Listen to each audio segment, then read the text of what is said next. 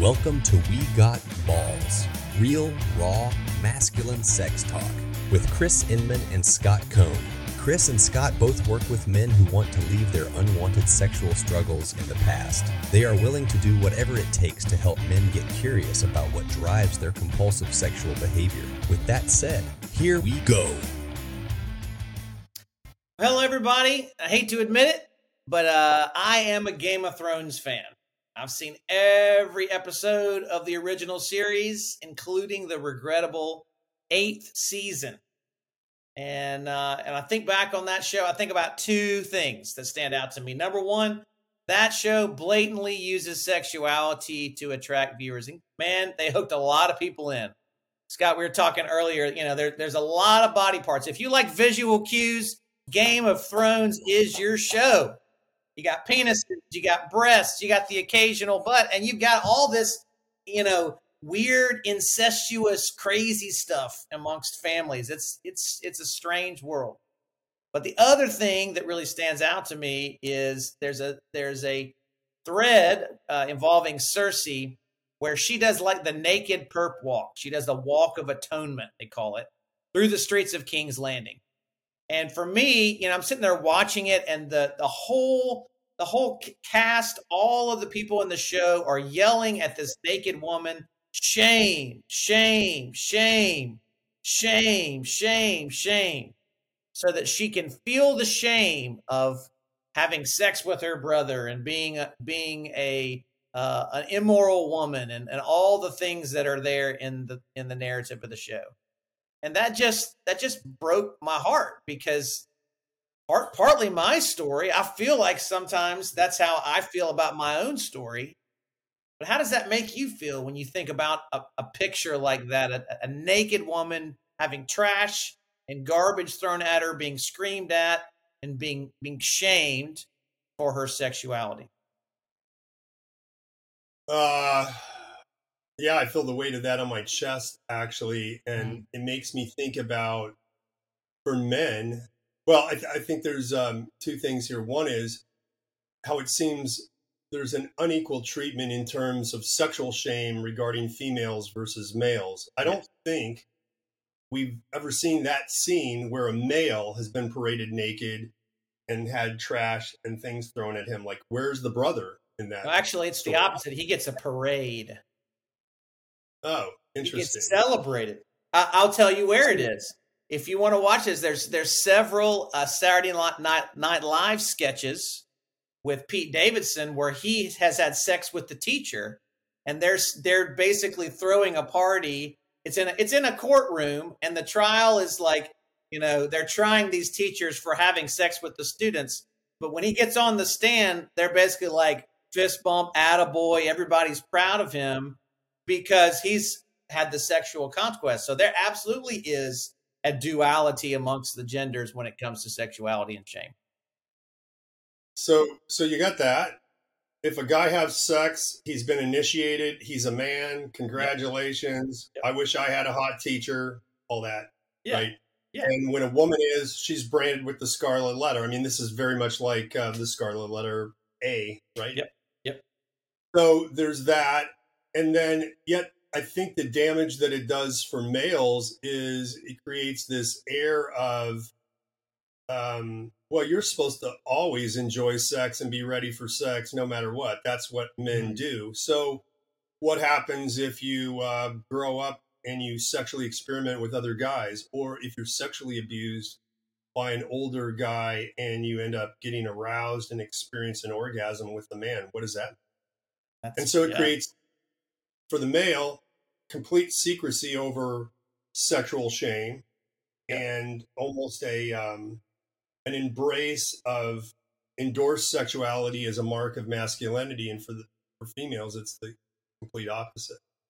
Well, so but for guys, also, you know, there's this: I have to lose my virginity. You know, um, I mean, that's the whole that's the whole American Pie thread in movies, and that that that's not a new thread. It's been going on for ages and ages.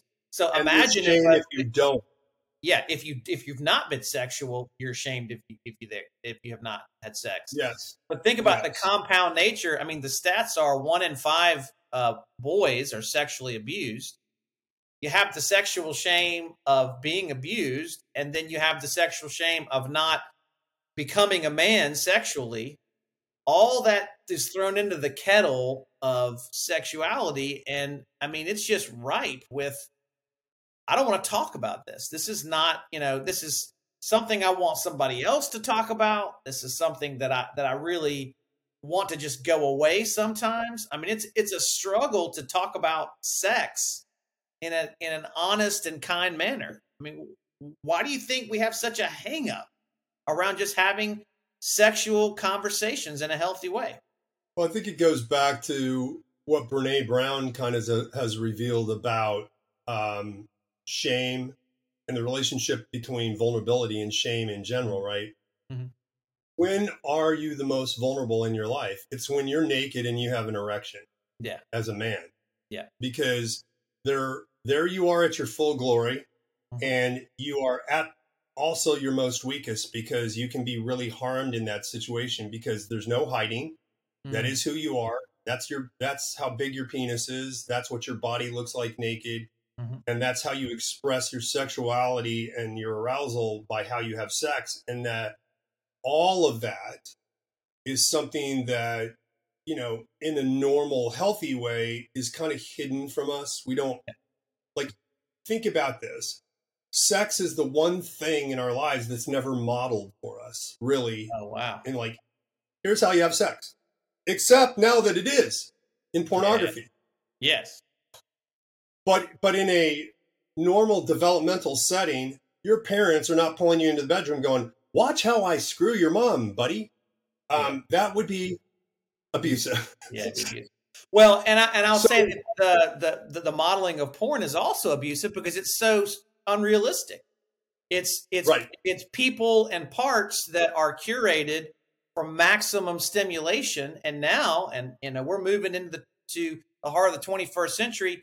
It's not long. It's probably five years from now where I'll be able to say to an AI generator, create me a porn of this, this, and this. And she's saying this, this, and this. And she looks like this, this, and this.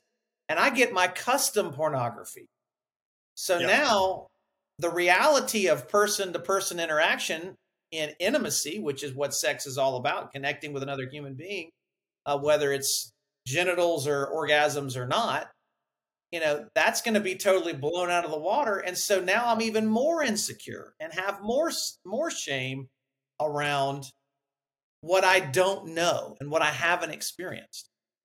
So, just to make that point, again, because of the vulnerability that's involved in being naked mm. and being sexually aroused and being sexual, those three elements, yeah, um, they make us at our most vulnerable um, to to shame because I can easily be destroyed by somebody's comment about my penis size or by how quickly I orgasmed or yes. uh, how long I take, whatever, right? Yeah. That is, there's nothing more vulnerable than being naked, number one, mm. and then being sexually aroused and being sexual, and then what somebody can say about me in that context. So if you think about shame, shame always occurs in the context of being seen by another person. If there now, were no other people in the world. Yeah, pause, put a pin right there. What is shame? Because I think we need to define that clearly. Well, there's kind of a a, a broad experiential definition, which I sure. think is the sense of not being enough in the gaze of another person. Mm. If I feel like when I'm being looked at or seen by another person that I do not measure up, that there's something wrong with me, mm-hmm and I have this sense of being small and wanting to be not seen, mm-hmm. that would be the experiential um, definition of shame. From a psychological, neurobiological standpoint, it is when containment is used by our parents early on in our lives uh, in a very harsh and abrupt way to stop us from doing something that may get us killed or may harm somebody else it's so when your parents says, no direction or discipline or something like that. That's what you mean by yeah, containment. Stop, yeah. stop what you're doing. Yeah, yeah. You're about to run out into the street to catch a ball. And we have this ability as parents to shut a child down by being very harsh and abrupt because they, we need to be in that moment to save their life. But when that occurs, there is a physiological, then literally you're shutting down somebody's nervous system mm. to stop them in their tracks. Mm. That's necessary to grow children, you know, and save them in healthy ways and so on. But the problem occurs when that rupture in the relational bond occurs and it's never repaired. Yes. So if you grow up in a home where there's this continual use of harsh and abrupt containment without repair, shame becomes ingrained in your system as a way of relating to others. And so, so let me let me put that let me kind of break that down just so that I'm clear what you're saying. So there's the there, there's the first there's something wrong with me, I'm bad, just kind of the general overlying easy definition of shame. But the second piece I think is really important is as I go through these experiences of having correction without repair, I begin to feel inside of me this disruption of my goodness, this disruption of my ability to do the things that I need to do to to move into the spaces uh, compassionately with growth. And so it's really kind of like a handicap almost. It's just this feeling inside of me, right? Is that is that close? Yeah, it's it's not just a feeling. It is a little. It's a literal physiological shutdown of your wow. autonomic nervous system. So it's designed by design. It's to freeze you in place where you are at, which is a yeah. which is a great physiological description of what shame does to us. It immobilizes us. It makes us mm. incapable of expressing ourselves in words. Mm. Uh, our emotions get sheared off, and it's like um, it's like driving a stick shift car without engaging the clutch and going from third gear to you know reverse without using a clutch or a brake at all. It just creates the shearing effect in the body and shuts you down. Wow. So, how does this apply to sexuality? Well, in human development, at around one to two years of age, there's this narcissistic developmental stage where kids start to explore their bodies, particularly their genitals. They run around naked. They they enjoy that freedom of feeling like a self and they're finding mm. themselves in space and they're identifying their bodies. And so when children are exploring their genitals, they're masturbating in a sense. Mm. And some may actually masturbate. So how does the parent contain that child around their nakedness, around their exploration of their genitals? If they start to scold them or the parent shows, even if the parent's really gentle, but you come in as a parent and you're trying to contain that because that's your job. You don't want your child growing up thinking they can masturbate in public, right? Sure. So the way you contain them is going to either make them feel a lot of shame about that behavior or it's going to contain them in a safe way that that helps them develop you know developmentally healthy behavior. Um, right. but if it's if it's shameful and it shuts you down regarding your body your sexuality your exploration of your body you can see then how that becomes an ingrained part of how you relate to your body and your sexuality later on. Because yeah. that's dirty that's filthy. We don't do that in public. Bad right? Yeah and so but also with that there's two pieces to that that i'm hearing and and, and you can tweak this however you want to is that there's there's the dynamic of that's bad don't do that we don't do that i want to shut this down. But then there's also not a follow up after that. There there's not an explanation of why we you know it's okay if you run around naked in the house but we don't run around naked you know at the mall or you know in in, in public like that. There's no right. Uh, context given. And a lot of that and i think we have to be honest as adults a lot of that comes from my own sexual shame in my life. I've not done the work to understand and give some grace to this developing child. Okay they need a they need a, a rule they need a boundary they need to be contained but they also need to be repaired with. They need to have an explanation. They need to be attuned to when it's an appropriate time to say okay i know i told you this earlier but here here's here is uh, what we can do or what you need to do and we don't do this here but we do this here that that piece right there i think to get to that level of of um of understanding around sexuality takes some work, doesn't it? Oh yeah, you got to work on yourself and and come to terms with where do I feel shame in my life and where specifically do I feel shame around my sexual story and my body. Mm-hmm. And uh, so many of us do. And so I'll, I'll, tell a story here that's kind of funny in, in my family is one day I was giving my son, my youngest son, a bath. He was four or five and he stood up and the water from the faucet hit his penis and he said, Oh, dad, this feels amazing. Stick your penis in here and try this out. Right. I said, okay, so at that moment, I have yeah. a choice as a parent. I can go, hey, we don't do that. That's wrong. You know, you know, yeah. what are you doing? And I instead I had dealt with a lot of my story at that point. So I just said, Oh, hey buddy, I know that's awesome, isn't it? How your body was designed by God to feel that way. And mm that's wonderful. I'm glad you're enjoying that. But that's it's not something daddies do with their sons. Right, and right, right. Yeah. We, uh, we save that. We want to save that for special times with our wives when we get married. That's why that mm-hmm. feels so good. And so that's all I did. I didn't shame him. I didn't shut him down, um, but I did contain him. So he knows that's a that's a teachable moment. But how many parents are prepared to have that discussion with their kid especially if they feel shame around their own sexual stories, their own mm-hmm. experiences. And the tendency then is to use whatever methods were used to contain you, which probably was that's filthy, that's dirty, or maybe even silent. So nobody responds. So silence communicates shame just as well. And so much of shame in the parenting child relationship is communicated non-verbally. You have to remember that most of our communication, 70% of it is nonverbal.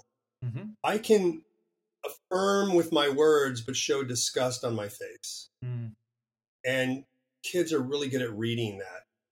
And so that creates this cognitive dissonance between, well, the words are seeming like it's okay, but I'm seeing that there's something really wrong with me by the way my parents' faces showing that disgust. Mm. And of course, we don't think these things.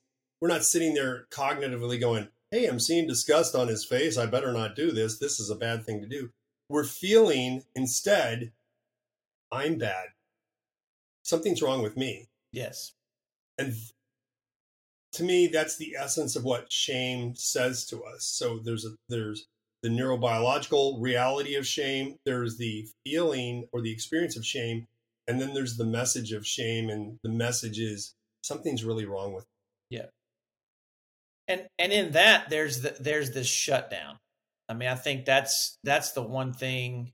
You know, we talked about this uh, in a previous episode. We talked about masturbation, about the you know when shame enters the picture. I, I'm looking for a way to escape, so I go to you know compulsive sexual behavior to try to find a way out. But as that continues to degrade and and and wind down and it becomes less and less satisfying, the only thing that I'm left with is my shame.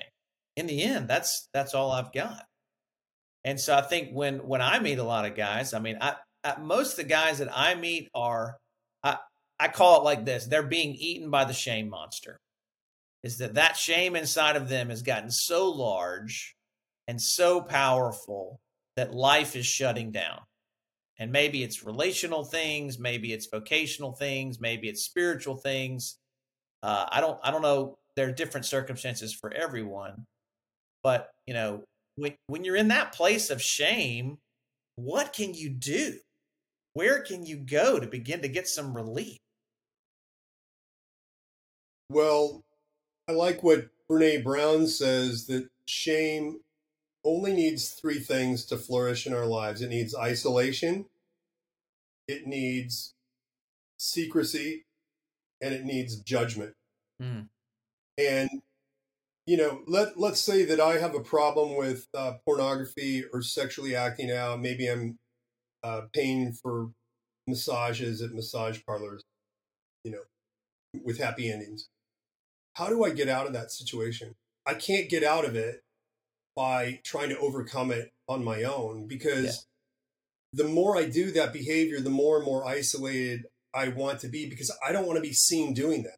I don't want to be seen as somebody that likes that. Yep. And so I'm afraid, again, I'm afraid of the gaze of others. Mhm. I'm a bad, worthless person. And if anybody knew what I was really like, I would be rejected. That's what I'm telling myself, Hmm. whether I realize it or not. So, how do I cure that? I have to be, I have to do the opposite of what shame drives me to do. Shame drives me to become isolated. So, if I'm going to deal with that problem, I have to get connected. I have to be in a community where I can really be seen. You know, we, we use these four things, Chris, a lot. Both of us do, right? I need to be seen, safe, soothed, and, And secure. secure. Yes. Um, and we get that from Dan Siegel, uh, the uh, neurobiologist. That that describes what all of us need in terms of human flourishing. And when you think about what shame does, is it separates us from being seen, feeling safe, and being soothed into that isolation. So to reverse shame's effect on me, particularly sexual shame, is where we feel so much shame in our lives. I have to be in a community where I can be really seen in that. And I feel safe enough to be vulnerable enough to get emotionally naked and say, this is what turns me on. Mhm. This is what I've been doing. And I hate myself for it. Hmm. And then to receive a kind and curious and caring response from others where they help me understand you're not the only one. Yeah. Yeah. We all struggle that way too in Yeah. different ways. Yeah. And so my isolation begins to dissolve. I don't carry secrets anymore, but I start to become radically vulnerable and authentic with others because I believe I can be seen in those places of shame Hmm. and then receive that soothing, that comfort to know I'm not alone. Um, I'm not defined by these things, these experiences that I've had or done. And I can make some changes in my life with the help of others. That feels hard, Scott. I mean, what you're saying, uh, I resonate with and have experienced, and and definitely encourage guys to do all those things. Um, What's the hardest part about it? uh, the vulnerability. You know, uh, both in the context of being with others and of getting curious about my own story, because my my um, inclination is to just fix it. You know, this is a problem that needs to be fixed. Um, and and most guys that that I talk to that come into whether recovery group or coaching, you know, they they, think it's a four to six week fix, right? Just give me give me the pill, give me the silver bullet, and then when you say, and it's hard, you need you need to be curious, you need to be vulnerable, and it's going to take some time. Oh, it's just a stab in the heart because um, that's that's the struggle. I mean, one of the things that uh, I really try to em- embark to people is shame is learned in relationship. Shame can only be healed in relationship, and it takes time. I learned the shame in my life over time by not having the relationships that I needed. And I am able to heal by having relationships that are kind and caring and curious and non judgmental, accepting over time so that I can experience the connection. And like you said, those four words be seen, soothed, safe, and secure over time to rewire my brain so that shame is not as powerful. There's a great analogy that I like to use for shame. You know, Brene Brown is the queen of shame, you know, not the queen of she shames people, but the queen of research and she was talking with a a um, an art history professor from Harvard. I believe her name was Sarah Lewis, and they were talking about how shame just destroys a creative's ability to create. And as I've looked at my own life, one of the things that I really resonated with was the fact that shame for me resonates like a black hole. I'm a I'm a big um, uh, astronomy fan. I grew up in Huntsville, Alabama, near the Space and Rocket Center. And so I love the movie Interstellar. And I love that they go and they travel into this wormhole, and it's right near a supermassive black hole, Gargantua. And when I think about shame, I think about Gargantua. The closer I get to Gargantua, the less in my life is really going to work. More shame is just going to take over my reality. And they go visit a planet that's orbiting on right on the edge of Gargantua, and it's a beautiful planet, lots of water. Life can live, but once every hour, a huge wave crashes over the the face of the planet, circling the planet, destroying everything. And that's how I felt like my life was living in shame. There's no hope, nothing good can happen. And in my experience in doing my own recovery and walking with guys in their recovery, the real healing balm has come coming alongside one another and giving them the belief that they're not stuck in shame anymore through kindness, through presence, through vulnerability, honest, brutally honest confession. And each time I'm with someone who's giving me kindness, I begin to believe, I borrow their belief that kindness might be something that's good in my life, that's real in my life. So I slowly move away from shame. So I'm like a satellite orbiting that big black hole of shame. And each kind word, each presence, each confession that's received and reflected and and and given back to me with greater grace than I offered it moves me further and further away from that black hole of shame until it's not dominating my life and destroying my life anymore.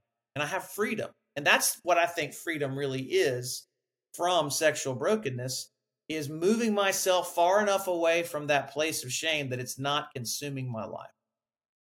I'm not driven by it every single day.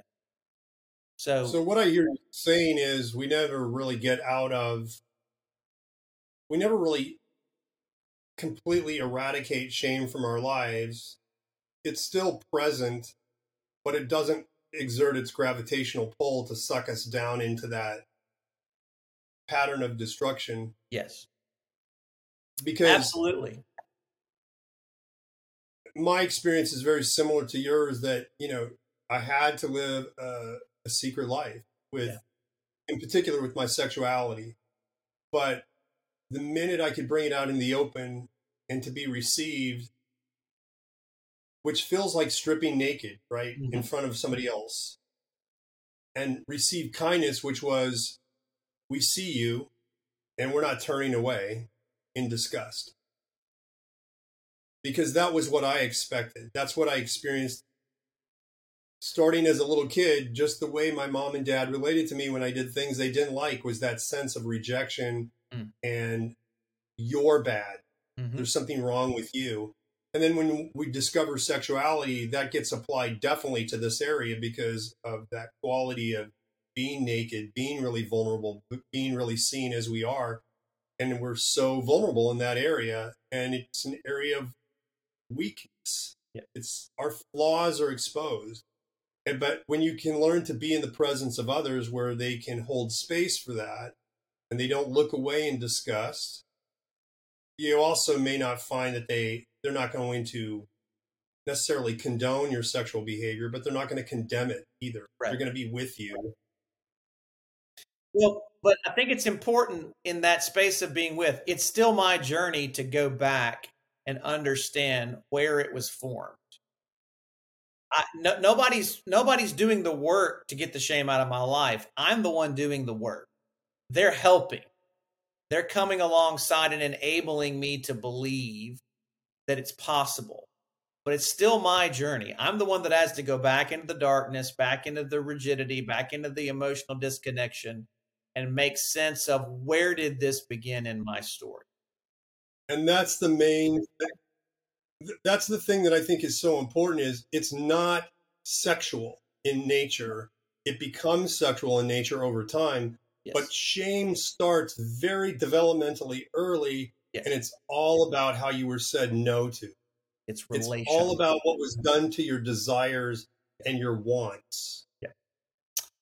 and that's that's where we always point at the end of every episode is if you have heard something today that has piqued your interest and made you curious good because we want to continue to invite you into doing that work about where in your, as we call it, story was shame born?